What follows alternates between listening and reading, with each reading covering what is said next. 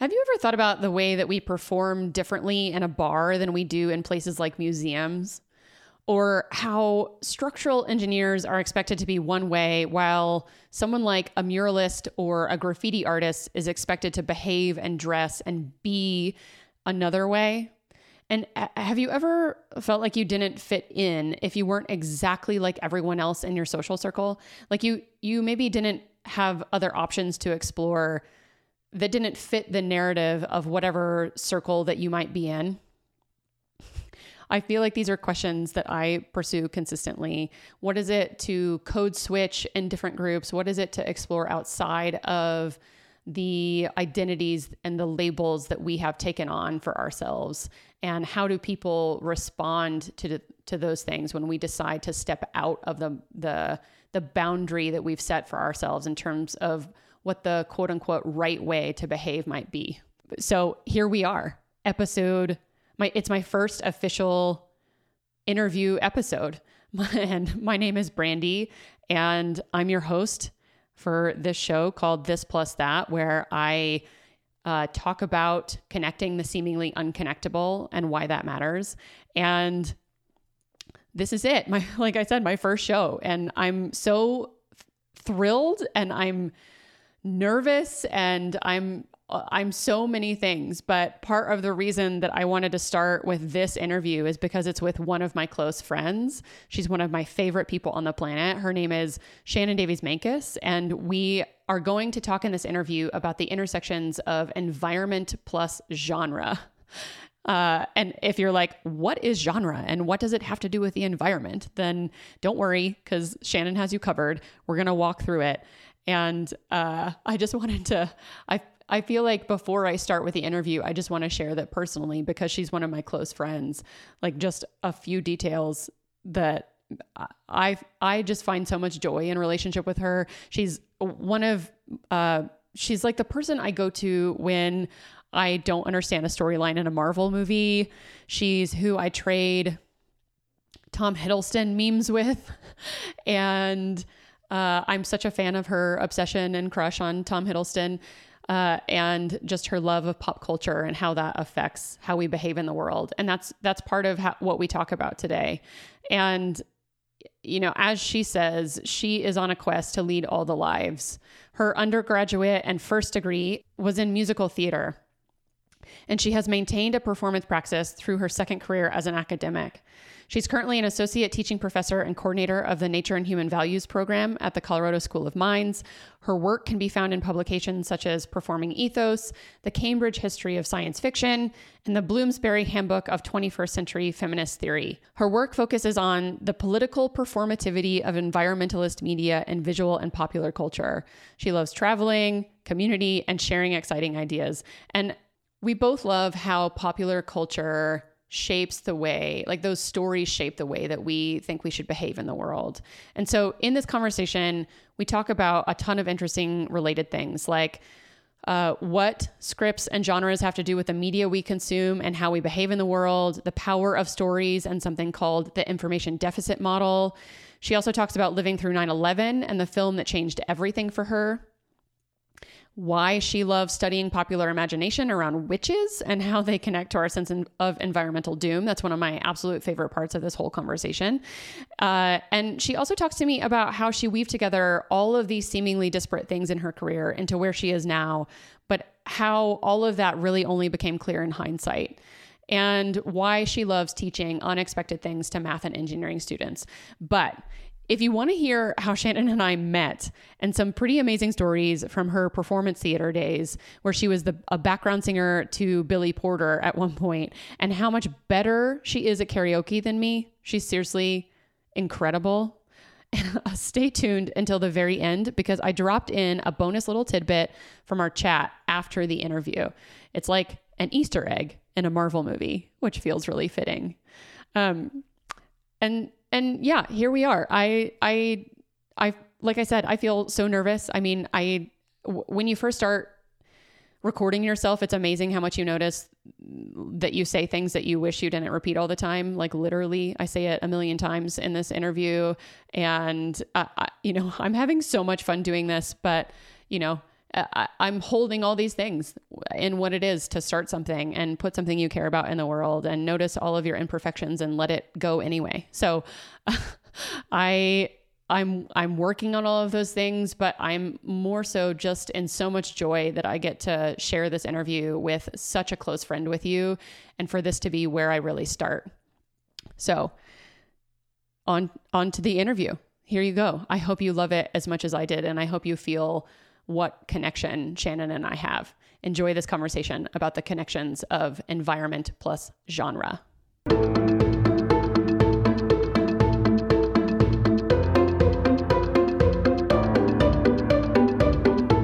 When I asked you what resources I should check out to prep for this conversation, you shared this article from The Believer from Jenny Price with me. Mm-hmm. And there's this line in it about how our nature stories should help us walk the essential line between doing nothing in nature and doing whatever we want and that such topics beg for a literature, for a poetry, for an aesthetics, because to clearly ponder our lives in and out of cities, we have to be able to imagine and reimagine these connections to nature, which I feel like is just the perfect way to introduce your work in the world.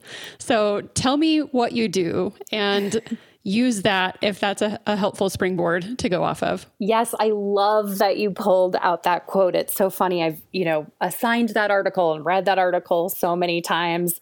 And now sort of hearing that bit pulled out, I feel like I want to frame it and put it in my office somewhere. So yeah, my work revolves around the performance of environmental politics. And we can sort of talk about the crazy road how I got here, but my sort of fundamental belief, which is backed up by a lot of research, is that it doesn't matter how many numbers and facts and data points you give to people, but actually what changes people's minds are stories. And so I really study the way that popular culture, film, art, those kinds of things present scripts for how people should interact with the environment. Oh, I want you to say more about scripts. Yeah. What do you mean by that? So, my undergraduate degree is in musical theater. And when I was sort of transitioning between that career and my academic career, I sort of naturally gravitated to the field of performance studies. And performance studies really looks at how people follow scripts about how they are in the world, right? And I think the big thing to convey when we're talking about performance studies is that performance does not mean inauthentic, right? Mm. But we think a lot now in popular discourse about things like code switching and just, you know, what I sort of tell my students is we act different in different spaces. We wear different things. We speak at different times. We're silent more in museums. We're more raucous in bars, right? So, all sorts of different factors in our social, cultural, environmental lives change the way we sort of perform our authentic selves. And so that's what I'm really interested in with these narratives is sort of what uh, what scripts do they offer us in terms of what is the problem? How are we heroic? How do we get these stories to end happily? Hmm. Does that make sense? Yeah. Yeah, absolutely. I mean, I, I started also thinking about, I used to do some work that really talked about like res- the idea of restrictive choice. I think um, it comes from soci- sociology. Like the perfect analogy I think of is that you you can choose whatever you wear every day, but that choice is restricted by what's in your closet. Right. Right. So it's not like your sort of point about being authentic or not. It's not that because we're following a script that that is sort of like that restriction, right? It's like the container that goes around it. It doesn't mean that we're not being authentic to ourselves. It just means we've learned particular ways of being in the world. Exactly. Right? And so the writing that I'm doing now focuses a lot on genre which sort of ties into this conversation, right? Um, if right. I say to you Western, there's a ton of variations within that bucket within that genre bucket. But there are going to be some fundamental underlying principles that, if they were missing, would sort of void the genre, right? We wouldn't be talking about right. a Western anymore. Right. But what Jenny Price is saying, right, is there are certain set stories we tell about what it means to be a good environmentalist. And one is we sort of leave the quote unquote pristine environment alone, which there's lots of problems with that that I could get into. Um, humans have never not they we've always affected the environment, right? But also, she feels like we, the other story is like, well, if we're not going to totally leave it alone, then the only other alternative is that we're running roughshod over it, right? And so she's looking for sort of new, new stories, different ways of looking at how we interact with nature in our lives. And that's what I'm interested in new stories um, and how the stories we tell over and over and over again limit our understanding of how we can be in the world. Right. And just that also I feel like you're sort of making a point or you you made it a second ago. There was a little bit like science communication, right? That mm-hmm you know, so many people think that facts and figures are what are going to change minds, you know, but really when it comes down to it, story is what moves people. Yes. There's a principle in sort of the social sciences when we talk about science communication called the information deficit model.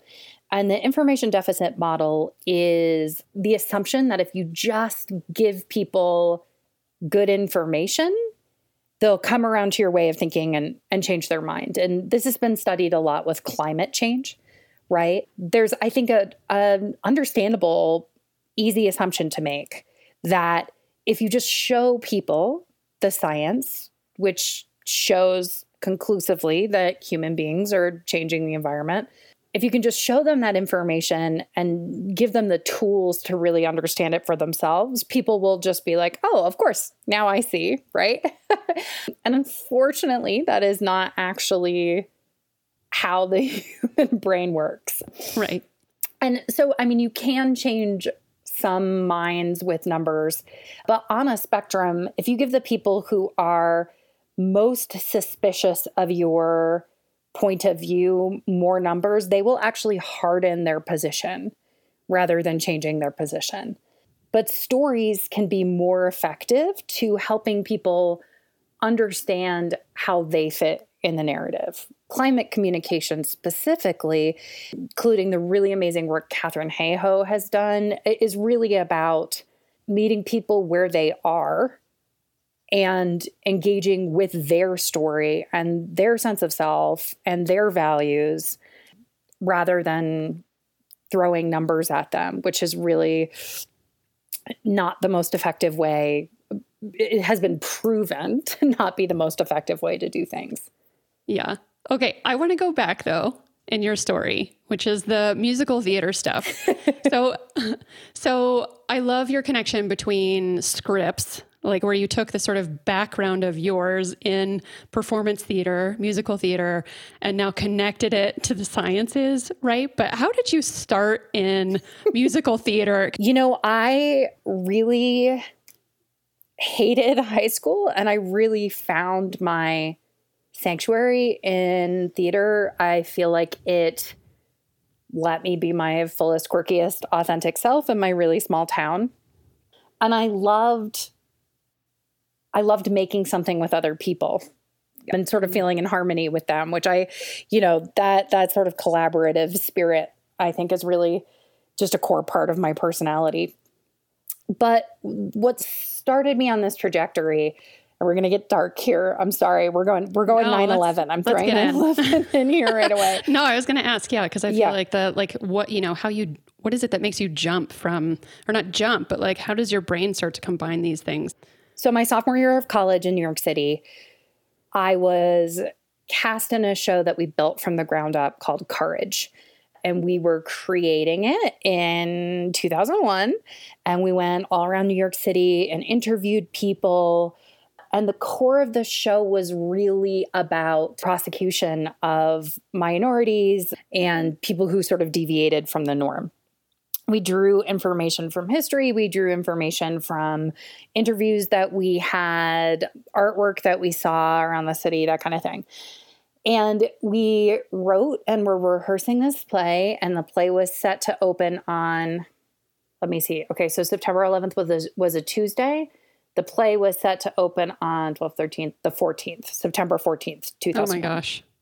And so the the school that I went to, Wagner, which is a really awesome theater school, I loved it there. We're on Staten Island, and the whole island shut down. They they shut down the bridges on and off of Staten Island. And so part of this show that we were doing was that there was a talk back afterwards where we dissected the the show with the audience and they got to ask us questions and we got to talk about the themes. Mm-hmm. And in the weeks that followed, there were some really intense conversations, particularly around the truly terrible things that were happening to people who presented as Middle Eastern or Muslim. Right. In the New York City area. And there were real fights between people about sort of what our responsibilities as citizens were at this time and what we should be prioritizing and that kind of thing. And as stressful as those conversations were, they were incredibly important. And this was the only place that I saw those conversations going on among a group of largely strangers. We were a room of people, we were, you know, mostly at the same college, but people were really getting into serious existential issues with people they didn't know very well and, and we were sharing this incredibly present real experience and so that to me sort of talked it, it spoke to the power of art to form a public sphere, like a place where people mm. got together and were presented a locus to talk about information that they wouldn't normally, with a community they wouldn't normally talk about it with. So I knew when I decided to go to grad school that creativity and social change or performance and social change, how these two forces interacted uh, was what all my central questions revolved around. And I took this really amazing class the first year of graduate school with Elizabeth Anker about melodrama. And that's really where everything came crashing together for me because Elizabeth Anker has written this really amazing book called Orgies of Feelings and it's drawing on the work of Linda Williams and and others. But basically it there's a whole strain of intellectual thought that looks at how melodrama functions as the primary mode of American storytelling right and it includes all of these things these structuring mechanisms like suffering is a marker of virtue. And that virtue that you accrue by suffering can transform you from a victim into a hero. And there's always this sort of sense of too late in the nick of time. And there's what we call Manichaean dichotomies of good and evil, where people are good, they are evil. There just is this sort of moral occult that we all agree, like the conceit of the story, and this is, of course, not true, but the conceit of the story is we can all agree on what is good and what is evil. Right. Um, and you are aligned with one of those two forces forces. There are villains, there are victims, there are heroes.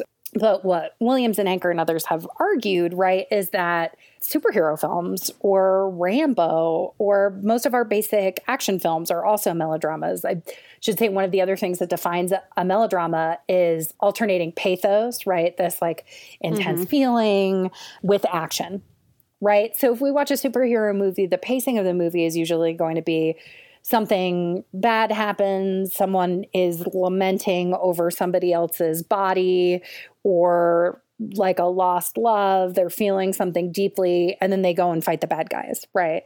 And that's that's sort of beat by beat how this plays out. So when I took that class, I started to think about how other genres infused the environmental rhetoric I was studying. So, how radical environmentalists like the Sea Shepherds in particular, who the Animal Planet show Whale Wars was based on, who like in the early 2000s they would go down to the southern ocean and sort of i'm, I'm using scare quotes here do battle with um, japanese whalers. They were always saying like we're the only sheriff in town. We're cowboys that kind of thing to help people understand that that the sort of violence they were enacting was moral right and there aren't a lot of genre frameworks that allow for that right but the western we expect the hero to use violence to restore moral order, right? That's allowed as long as it's virtuous. So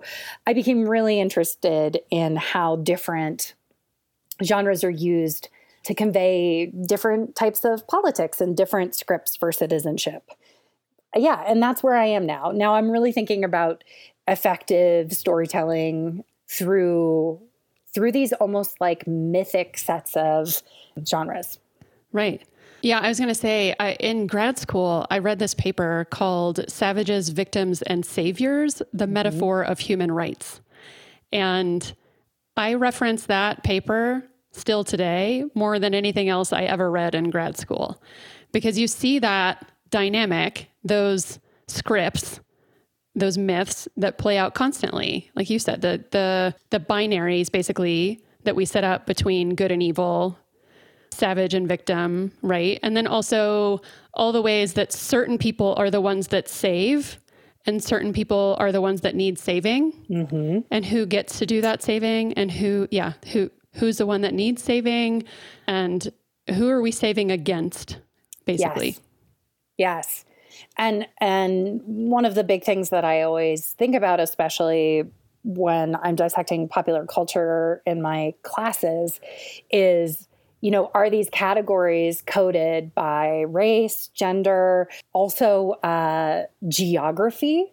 Right. right. There's a lot of there are a lot of films where being Southern, having a Southern accent, automatically makes you suspect, right? Right. Um, what a shady character those Southerners are. exactly. Right. Like all of these sort of markers, you know, do they do they map onto certain traits or certain sets of ethics when we're looking at a particular film, and and and what does that mean? Because often that stuff can sort of fly by until you really take a take a magnifying glass to it. Right. Yeah. And I mean, like me, before I went to grad school, I was a consumer of media. I wasn't like really participating and, and taking a step back and having any sort of literacy. Like no one teaches you that, right? And and or very often we don't get taught that until we are. And then once right. you once you are, then you see it all the time, or at least it, it just becomes a tool.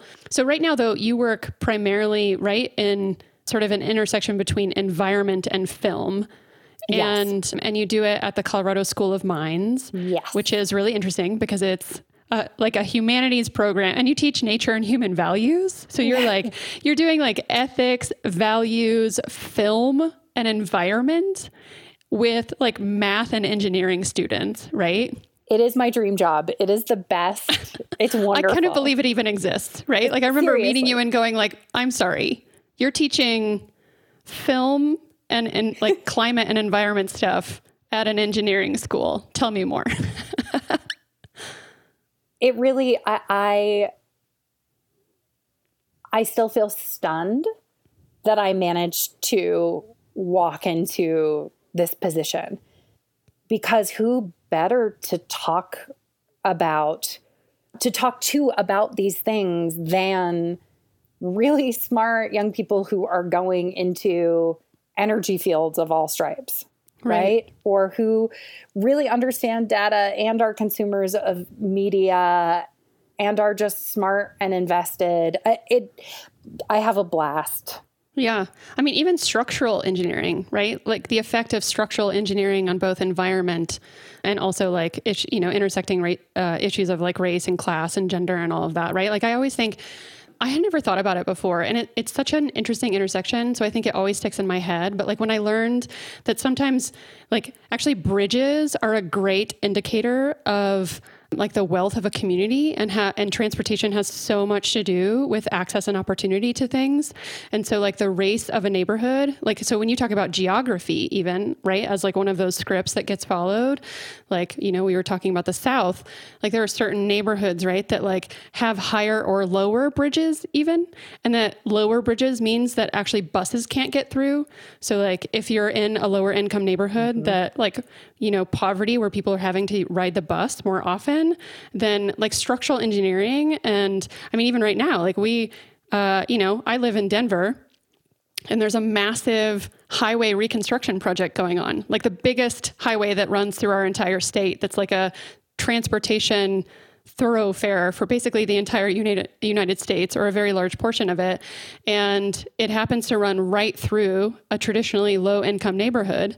And all of the work to deconstruct that bridge and then build it back up has all of these environmental impacts that, like the lead that's in all of the stuff that's getting torn up out of the ground and all of those sorts of things, right? So, yeah, of course, like structural engineering and math and all these folks who are actually going to be the people who build and create the things that literally drive our society in the future, of course they should know about environment and those sorts of impacts, right? Yeah. And in Nature and Human Values, which is our freshman composition and ethics course that I coordinate, we just added a case study that everybody sort of looks at uh, about exactly that, Brandi, right? About the sort of Globeville construction widening project.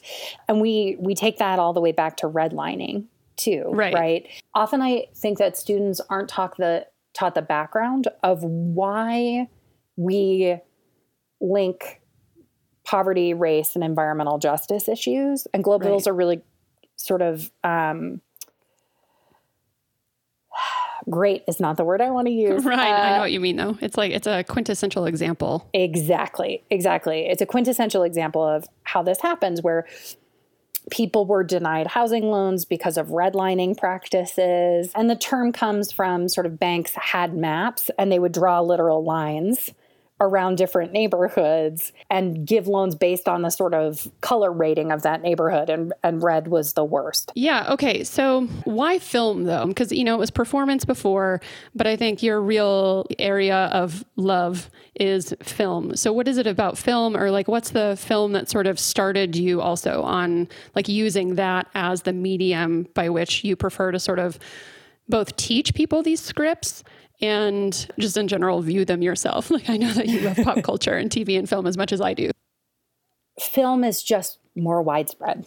I want to talk about whatever sort of crazy critic panned film is number 1 at the box office and really get in there and be like what is what's appealing about this film to people. And you know we're we're recording this in May 2021 and there was just like the last week of school a student had just done a presentation on their paper about James Bond and sort of changes in gender perception in James Bond when Ted Cruz used invoked James Bond and Jason Bourne to criticize an army recruiting advertisement to say mm-hmm. like we need more James Bond and Jason Bournes, right? So pop culture serves as a touchstone in politics. They're the allusions, they're the reference that we that we go to when we're trying to find common ground often, right? And so that's what I'm that's why I'm drawn to that over over things like theater which necessarily have, you know, smaller audiences. They're not as much of a sort of common touchstone. Uh, that's sort of why I continue to be energized by film and television, particularly popular film and television. There is one film that changed things for me. And again, I'm going to talk about 9 11. What a bummer. I'm so sorry. Bring it. Let's just anyway, get into the dark. So, a turning point for me was the movie Cloverfield. And my first awareness of the I can't even say it was an awareness of the film. My first interaction with anything having to do with the film was posters that went up in the New York City subway system before they released the topic of the film, before they released the name. And it was just a picture of lower Manhattan, and you could see the Statue of Liberty on the left hand side, Uh-huh. and there was a smoking crater in the middle of lower Manhattan. And it said something to the effect of something is coming and gave a date. Did that come out pre 9 11 or post no. 9 11? Post Post 9 11. So everyone sort of had this internal fear already. And and it was playing off of off of that. Yes, yes. And it enraged me, quite frankly, because it was obvious it was a movie poster. It had the date and and that kind of thing.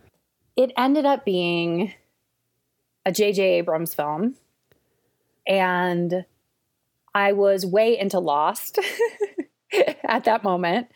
And so, as much as the initial posters enraged me because I really felt like it was playing off of that tragedy, It's a bit ac- man- manipulative. yeah, yeah, definitely. I started to get into the sort of puzzle box thing that he likes to do where there were fake websites set up for this company that was a fake slushy company, but if you went to the website, you could get information about their, you know, whatever, and it gave you clues as to what this film was about. So then the the previews started coming out and I got more and more intrigued. And for anybody who hasn't seen Cloverfield, it is other than Blair Witch, it's your sort of quintessential shaky cam. Sure. Yeah. People definitely had to leave the theater because they felt ill because they were getting motion Right. sick. A little nauseous. Right, right, right. And I just I had been engaging and had such strong feelings about this this film for so long that I actually wound up going to the midnight like opening of the show at our local theater. It, it just was one of those nights where sort of things lined up and we were like, let's go do this. And the more I watched it, the more I I felt like I started to understand something about what film could do Hmm. now as a pr- professor who teaches film i understand what i was noticing was what we call cognitive estrangement which is when you take a real world issue and you set it in a world that is other somehow this is a theory of a guy by the name of Darko Suvin, which I still think is one of the coolest names I've ever heard. I know. If he didn't make that up, that's unfair. seriously. I have i have like an 11th or 12th great ancestor called balthazar de wolf. I think that's the only other name. I want darko suvin and balthazar de wolf to live in a like drafty castle somewhere That- a castle is definitely the right. That's like a mash game, but they were always going to live in the castle.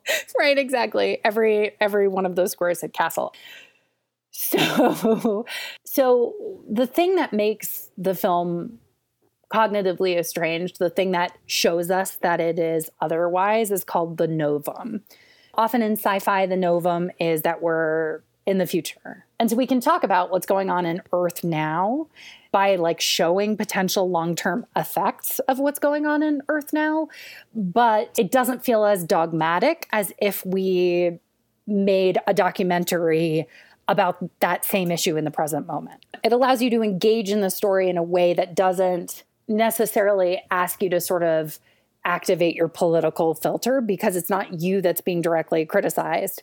It's this other set of people that suddenly have a monster dropped in their midst, and that clearly isn't your New York City. But watching the film, I thought, oh shit, this is the closest to the feeling of what that day was like.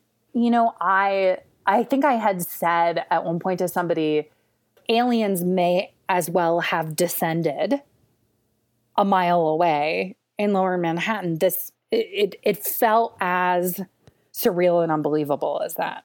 And there's a, you know, reading the reviews afterward, there was one guy in the New York Post somebody makes a, a Garfield joke while walking through the tunnels. It's this like totally dumb In the movie? in the movie. Yeah, yeah. Yeah. So in the movie, they're like walking through subway tunnels, and there's one guy that's that's cracking dumb jokes. And I remember reading this New York Post review, and the guy was like, "Nobody would do that in the middle of a tragedy." And I was like, were you here? Like, uh, right. A hundred percent they would. Yeah. My suite mates, you know, they were like, we're making margaritas and putting on Magnolia and, and closing all the blinds. And that was happening, you know, just a couple of hours after other people in our dorm were like punching out windows because they were afraid that people that they loved were, you know, in the towers that day. It, it there's no sort of people are going to react in wildly different ways to to tragedy. And and that isn't a criticism of my suite mates, by the way. Like it just was they were like, we can't take in anymore. Yeah, I'm going to sort of paraphrase the description, but it's like trauma is anything that your brain and your body can't process all at once. There are millions of ways that are we sort of check out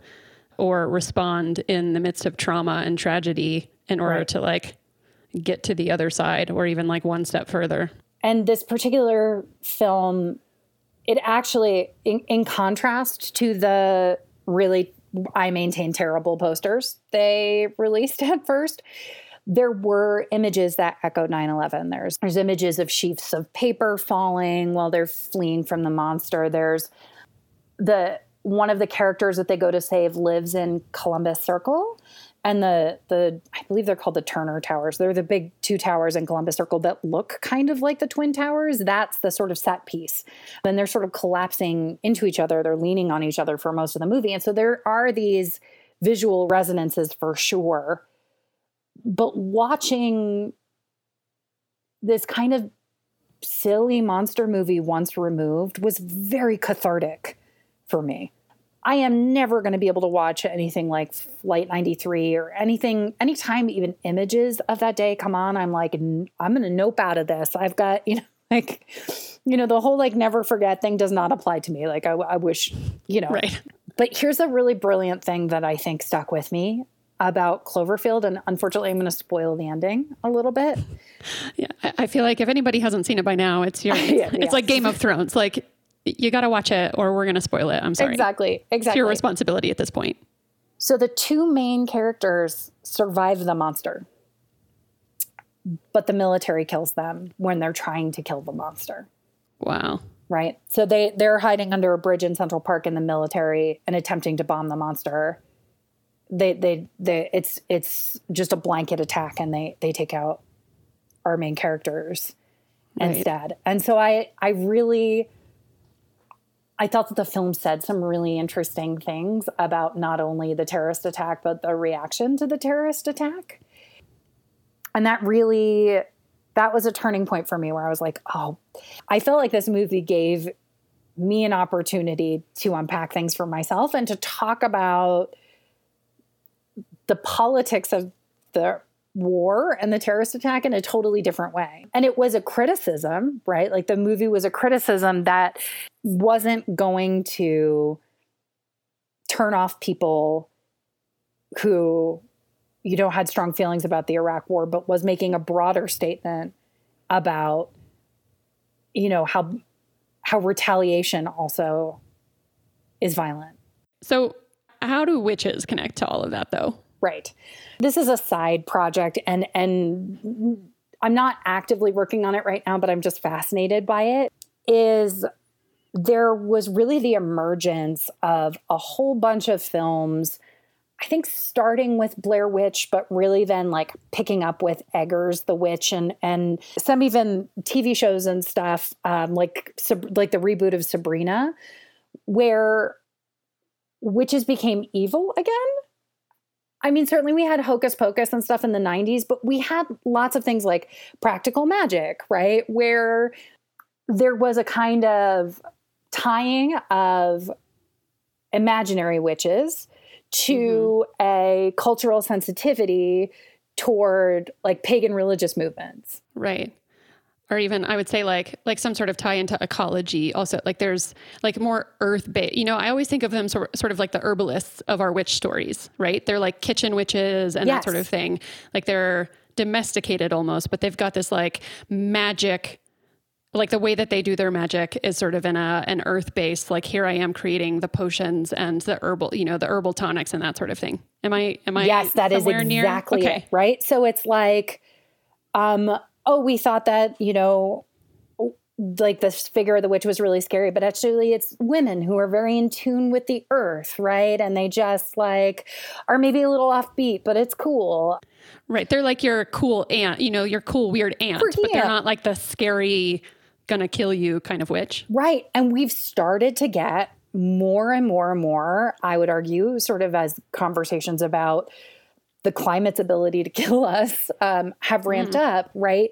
Um, or ramped back up, because certainly in the past, when witch hunts were going on, there have been actual studies that show that there were a lot of like ecological concerns in those moments to famines and that oh sort God, of thing. that's so cool. I've never thought about the tie of Mm-hmm. ecology and the story of how we talk about witches. right. That's because so interesting. often when women were confused were confused there's a freudian slip um, con- i'm confused for witches no accused of being witches it was like my cow died or like all my crops dried up and withered away and it's her fault right so there's been this sort of connection between um, animism and magic and women and witchcraft and all these different things and and for a while there it got a little friendly and now it is like um, we're getting more and more stories where almost the figure of the witch and the woods themselves are interchangeable. Things like the Blair Witch. Like you don't actually see the Blair Witch in the in the first Blair Witch. Let's not talk about the sequels. That's a whole other. I, I could talk about that. Aren't they always? quite some They're whole- time? Yeah.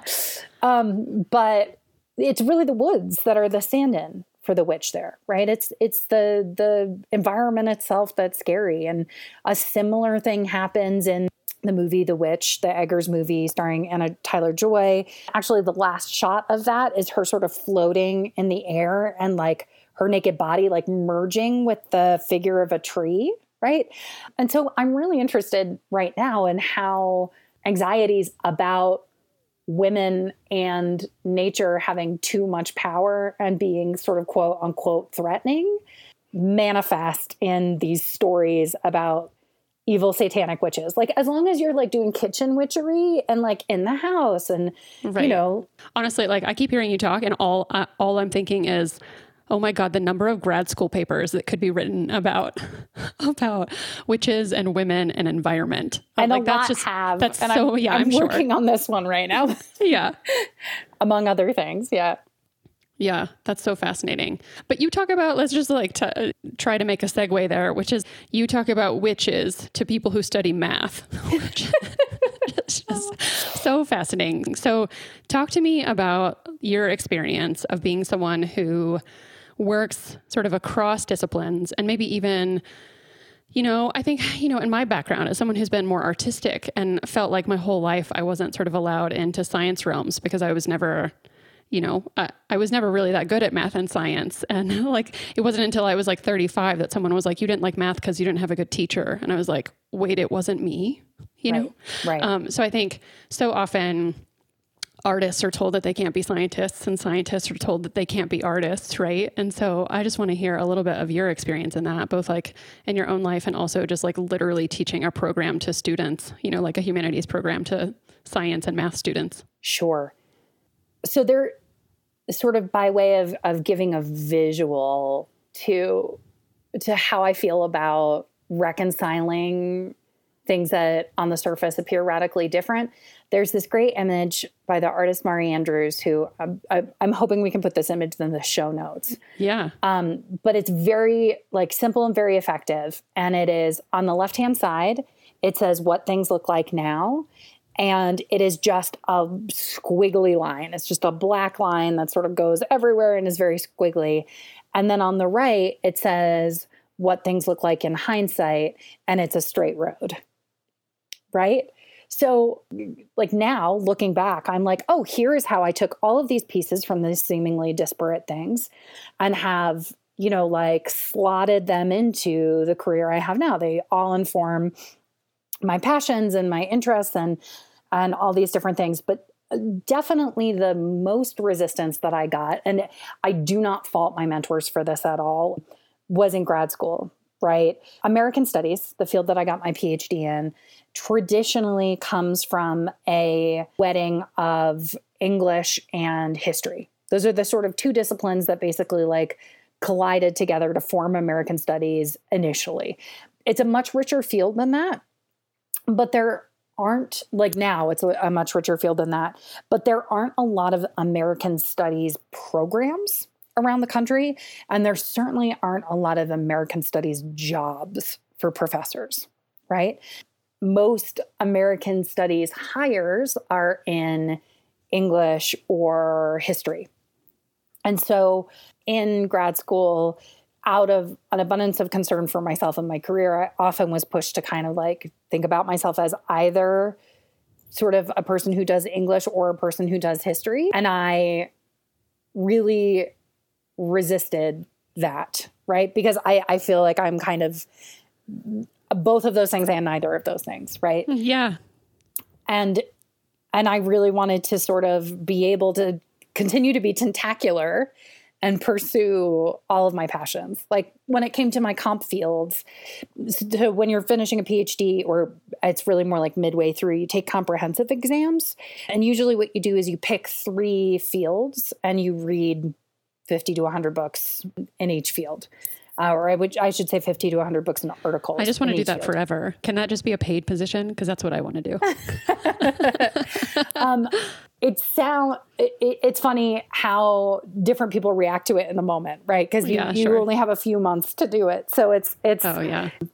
yeah, it's, a, it's an interesting time in that sort of journey. But I just had a really hard time picking, like narrowing it down to three fields, right? Like Yeah. there are so many things that I want to that I want to talk about and bring together and that kind of thing. And what happened eventually was this job ad came up and for for a postdoc at the Colorado School of Mines that basically was like we want somebody who does environmentalism plus film, performance, art, all these other things, but not literature. We have people who do literature already and not history. We have people who do history already, right? and I was like, somebody wrote this job ad for me. This is so crazy. Yeah. Um, and I'm not going to like pretend that a lot of that isn't dumb luck, right? But definitely, had I really tried to slot myself into either of those two buckets, I wouldn't be, I don't think I would be as happy right now as I am. And and I continue to be able to expand my intellectual interests uh, because I get to talk to students who are the people who are working on making better batteries for solar power or Right. you know are going to work for an oil company but like are doing biofuel specifically i love being in a place that that doesn't that isn't an obvious fit because i'm I, I won't get bored i'll also say a lot of people are like you make because I, I teach an art and environmentalism class too and i have students make things and people are like you're having engineers doing art projects. And that same sort of trying to slot people into like one position or put people in sort of narrow boxes like i see with my with the way people sort of envision the students. And i know you don't because obviously you're doing this podcast and like you understand that people are multifaceted right? But i mean some of the coolest pieces of art i've ever seen have come from my math computer science engineering geologist students right? Like they are and they're bringing something completely different to the mix but they're like whole people that have different interests and talents and That's the um, magic though, right? yeah. But, like that's the thing that gets me so excited is that I think part part of what I just genuinely love about this plus that, like that sort of practice of mashing seemingly disconnected things together, is that like when we do sort of follow or like everybody who's sort of the same stays in one camp and the other people who are uh, you know a different kind of the same stay in a different camp is that we tend to always do things the same way and i think that's why like i, w- I want to talk about this like as a it's like a method of creativity, right? That like when you put someone who has never encountered the sort of standard like the way that you always talk about something. So like you know we have a particular language in a certain field and we have certain rules that we have to follow about how we do that and write about it and talk about it and do our work around it and all those things. And when you put people who are actually outside of that field and mash them into it they don't come with all of those preconceived things, right? Right. The scripts to bring it back to the beginning of what you were talking about, like the scripts that we follow. Like there are certain scripts that we follow as as an artist, as a scientist, right? As filmmakers or as a structural engineer. Like there are certain scripts you follow in that. And so when you just uh, like mash someone from something else into that without all of those scripts, all of a sudden they see it in such a different way mm-hmm. because they're not bound by all of those things. Right. Right. And so, yeah, that's that's absolutely one of my favorite things about this is that creativity is just so abundant. And like, I'm uh, hopefully one of my other soon to be topics soon is going to be talking to some of your colleagues at School of Mines. So, Toni Lefton and Lincoln Carr. And I just remember sitting, so Lincoln taught this class that I audited a few years ago, which I will probably bring up. It's like Arrival and this class are the two things that like you could, you could build a drinking game off of because I'm going to end up bringing them up all the time in this podcast. but this, so Lincoln Carr is a quantum physicist and he's also a poet. And he taught this class and, you know, Toni Lefton, Lefton would guest lecture and she would walk students through like built poems and what those had to do with like she literally made people build poems. So like engineers who are literally creating like what would a poem look like if it was built out of pipe cleaners you know? And what was amazing is that like literally like one or two classes in i would sit down next to these students who were i think freshmen are in those in uh, lincoln's class. And you know, I'm like a 35 year old person sitting in on a like 6 to 10 p.m. in the middle of a week lecture with these freshman students who probably think I'm just crazy. But he had them, he taught them narrative writing styles. And every class, he would sort of like have homework, I think, where they would have to write in a different narrative style. So, like, write this like you were writing a text message thread or a Twitter thread or prose or poetry, right? And so it was teaching them those different scripts of how we know that people talk. And at the beginning of each class, he would have them read like three kids, three students. I'll say kids is a little demeaning. Uh, three students who would open the class by reading their homework. And you know, by the time we were done, 10 minutes into class, I was literally like, I wanted to literally run around the room going like, do you have any idea what a brilliant writer you are? Yeah. As a math person, I'm crying. Like I'm starting to tear up. It was just like, it, it did what it, you know, it gave me goosebumps just like it is now. It was fucking incredible. I'm, I'm to really curse to, to watch these students who really probably a lot of their lives also were told that they, they couldn't be writers or artists of some kind who wrote some of the most beautiful narrative and poetry I've probably ever heard. Yep. And, and it was like their first or second try, you know? Yep. I consistently cry when students are presenting their final projects because they're so good, both in film and and and art. Like, I mean, it's really when you let people be them whole their whole selves, like magic happens. I mean, that's so the corny, but it really, Right. it really is true. Yeah. And I and that's the thing, right? Is that I think uh, it's like what I'm facing now and that I, I want to talk to about to people is that like all of us are sort of in, inherently having to find ways to monetize what we do in the world in order to survive. And you know, I could go off on a rant about about all those things and why we have to do that. But I think by nature that being a specialist is sort of what we're told is the most monetizable. So if you can sort of fit into one thing and specialize in that, then like your skills are super sellable. But you know, I- watch all of my friends who try to cut off pieces of who they are in order to fit into one particular thing, who are like, but I'm a poet over here, and I'm a yoga teacher over here, and I'm a scientist over here. And how is it that I find ways? I mean, I want people to find ways to monetize that magic, like the middle of whatever it is that's at the middle of that for them, like Right. what drives them really, I think is the heart of that. Like there's always some sort of underlying driver that goes like it doesn't matter what you're working in. Like you might not niche down into something, but there's something that drives you about why you're picking all those things, you know? But like be, being able to explore all of them is a thing that keeps you infinitely like curious and creative and being able to like push outside of what you knew before and create new things that are compelling to people, which I think we deeply need. I agree, and I'm really happy you're doing this.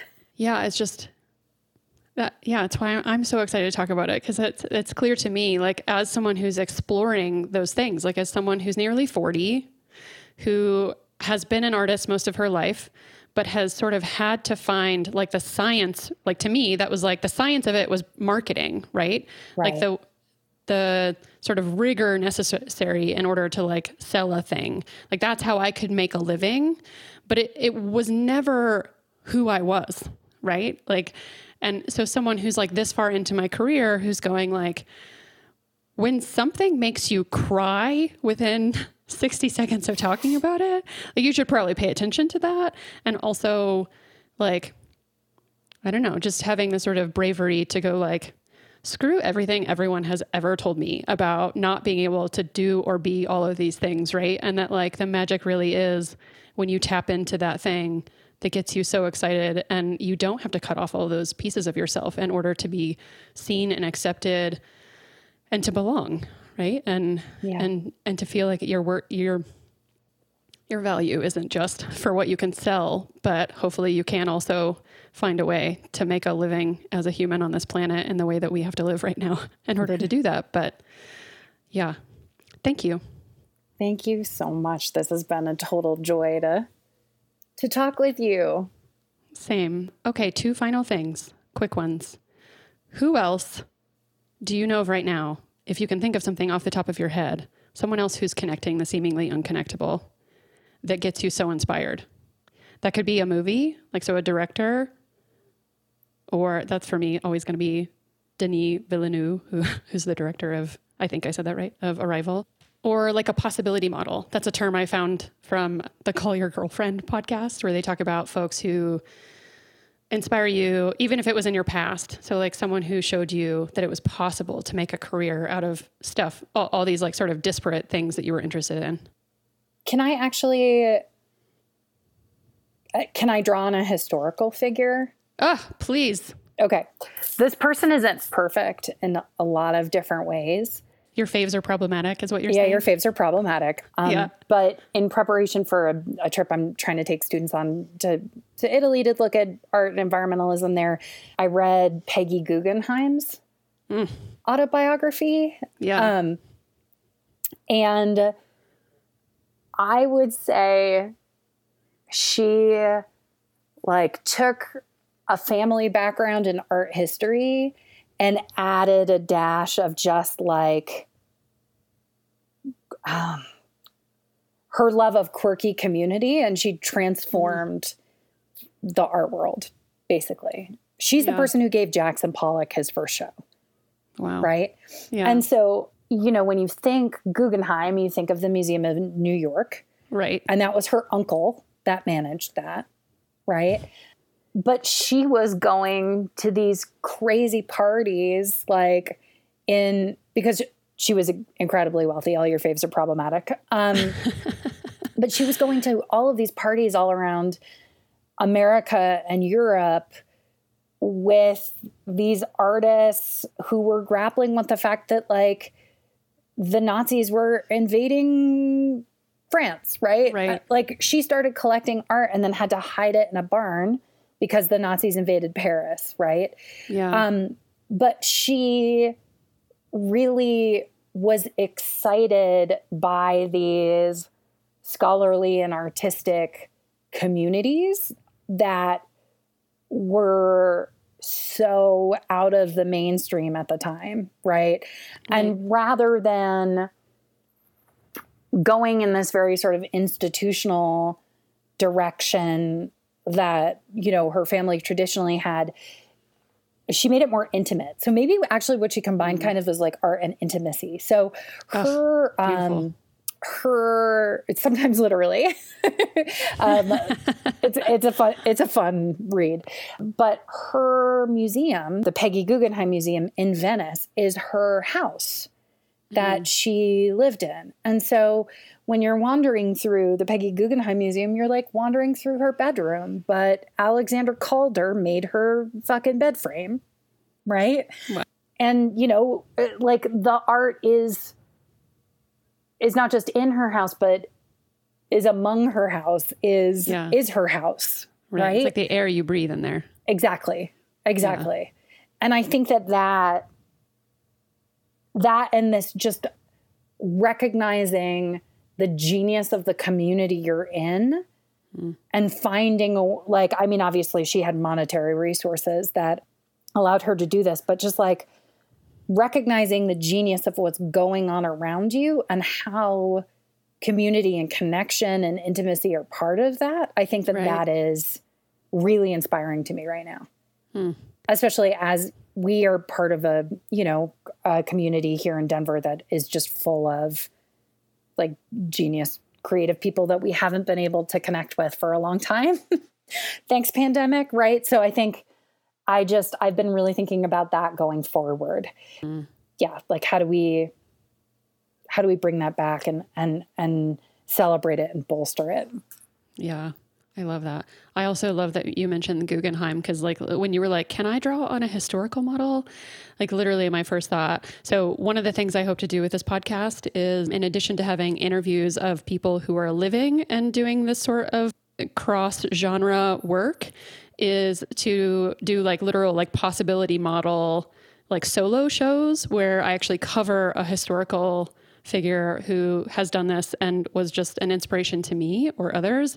And the first person I thought of when you asked that question was Hilma af Klint, who I think still has a show at the Guggenheim right now, but like in the last year, certainly had, uh, or maybe the year before. I can't remember how long it's been running or if it's a permanent show. Forgive me, art people. I don't really know the background of that. But she's this amazing artist who had a very scientific esque background, like a lot of family lineage in, I think, naval stuff and other sciences, if I'm remembering correctly. And also, by the way, had a coven, like literally like five or six women who I forget what she called them, but they met together like over an extended period of time and talked about witch shit. I need to look and more into this. You, you, there's a documentary, you have to see it. And I'll mention it also, of course, in the show notes. And she felt like her paintings were communications from the divine, basically, and that she created sort of, her paintings created sort of a visual language. And she felt actually like it was too soon for the world to have them, like it wasn't the right time.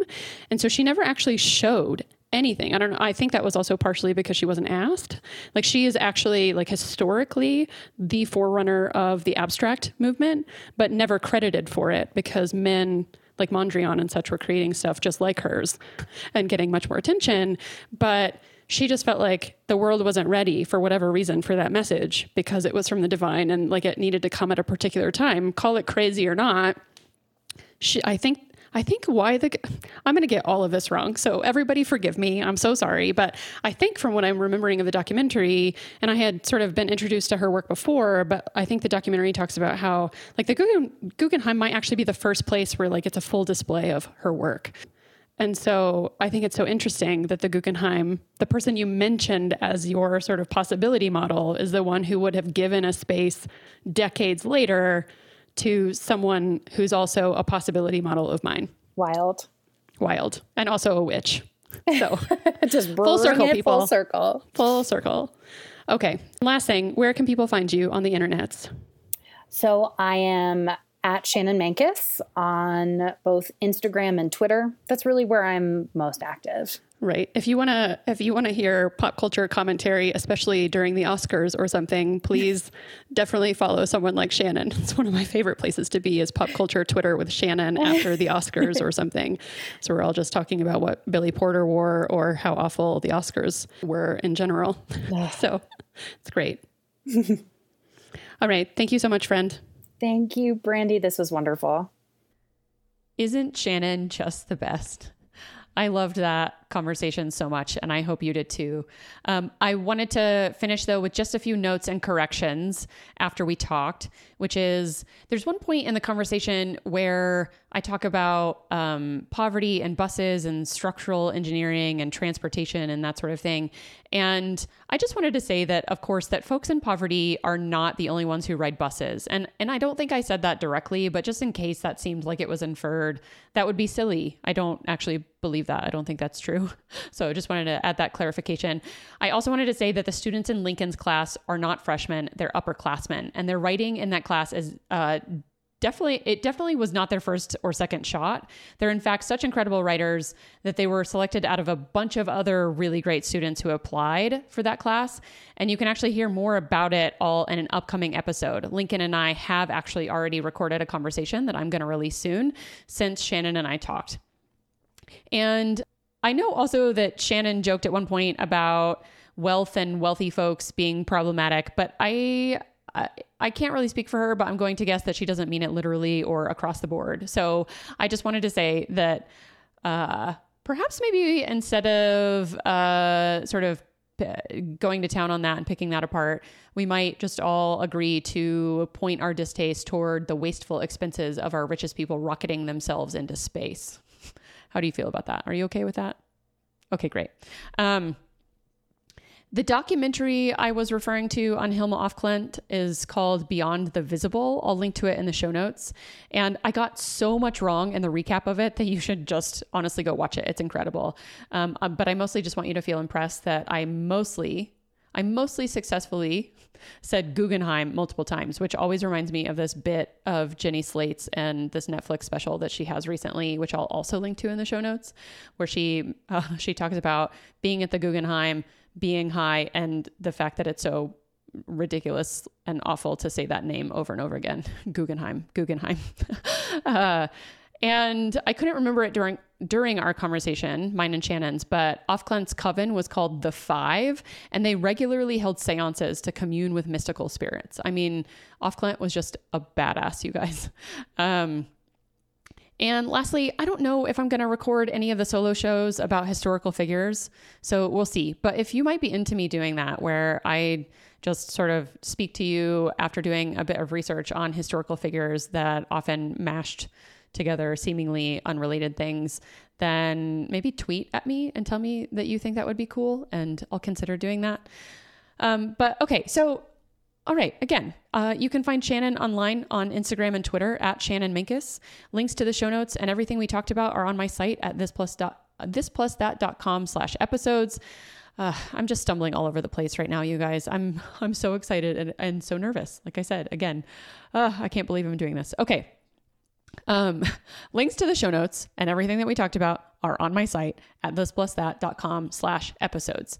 And I would like to acknowledge that I do these interviews from my home on the native land of Ute, Cheyenne, and uh, Arapaho people. But you can otherwise find me online at thisplusThat.com and at thisplusThatPod across social media, mostly just Instagram, Twitter, and YouTube. Uh, thanks to the team at Upfire Digital for the audio processing. You can find them online at upfiredigital.com. All of my music is by the folks at slip.stream. You can find them online at that same address. And if you're a plus kind of person, and you love this kind of shit as much as I do, uh, you can sign up for my newsletter at my site also in thisplusThat.com in my newsletter, I write all of the things that I'm finding intersections uh, or insights at the intersections of different things in my life. So, sort of processing my daily experience, finding connections between seemingly disparate things, and then writing those and sharing them with you. And I also, in my newsletter, will share podcast announcements so that you never uh, miss an episode when it drops.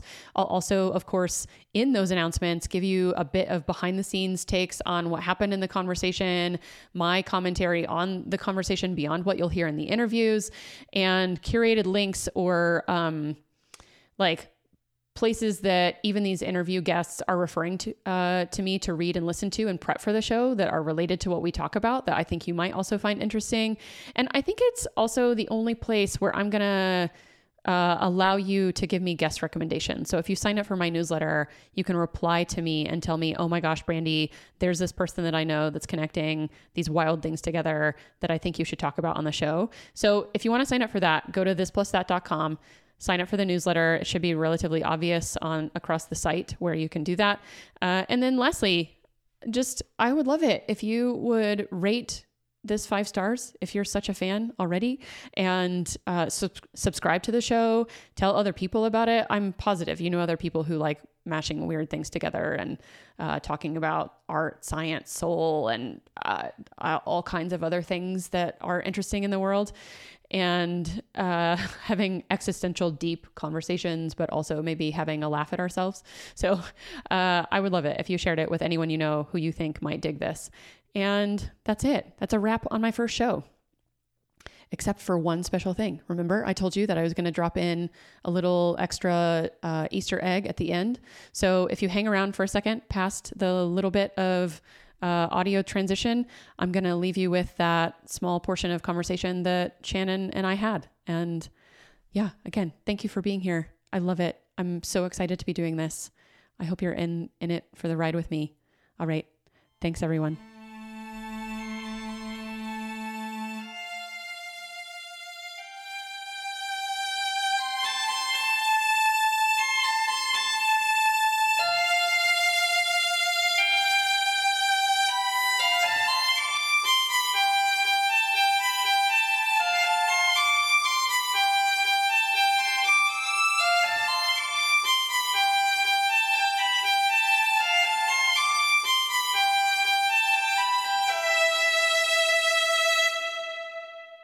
So our personal story, of course, is that like I just remember uh, one of the first times, or like not that long into hanging out, we we're friends, of course, with this group of brilliant literary poets here and in Denver, and you, we had all gone to this karaoke bar.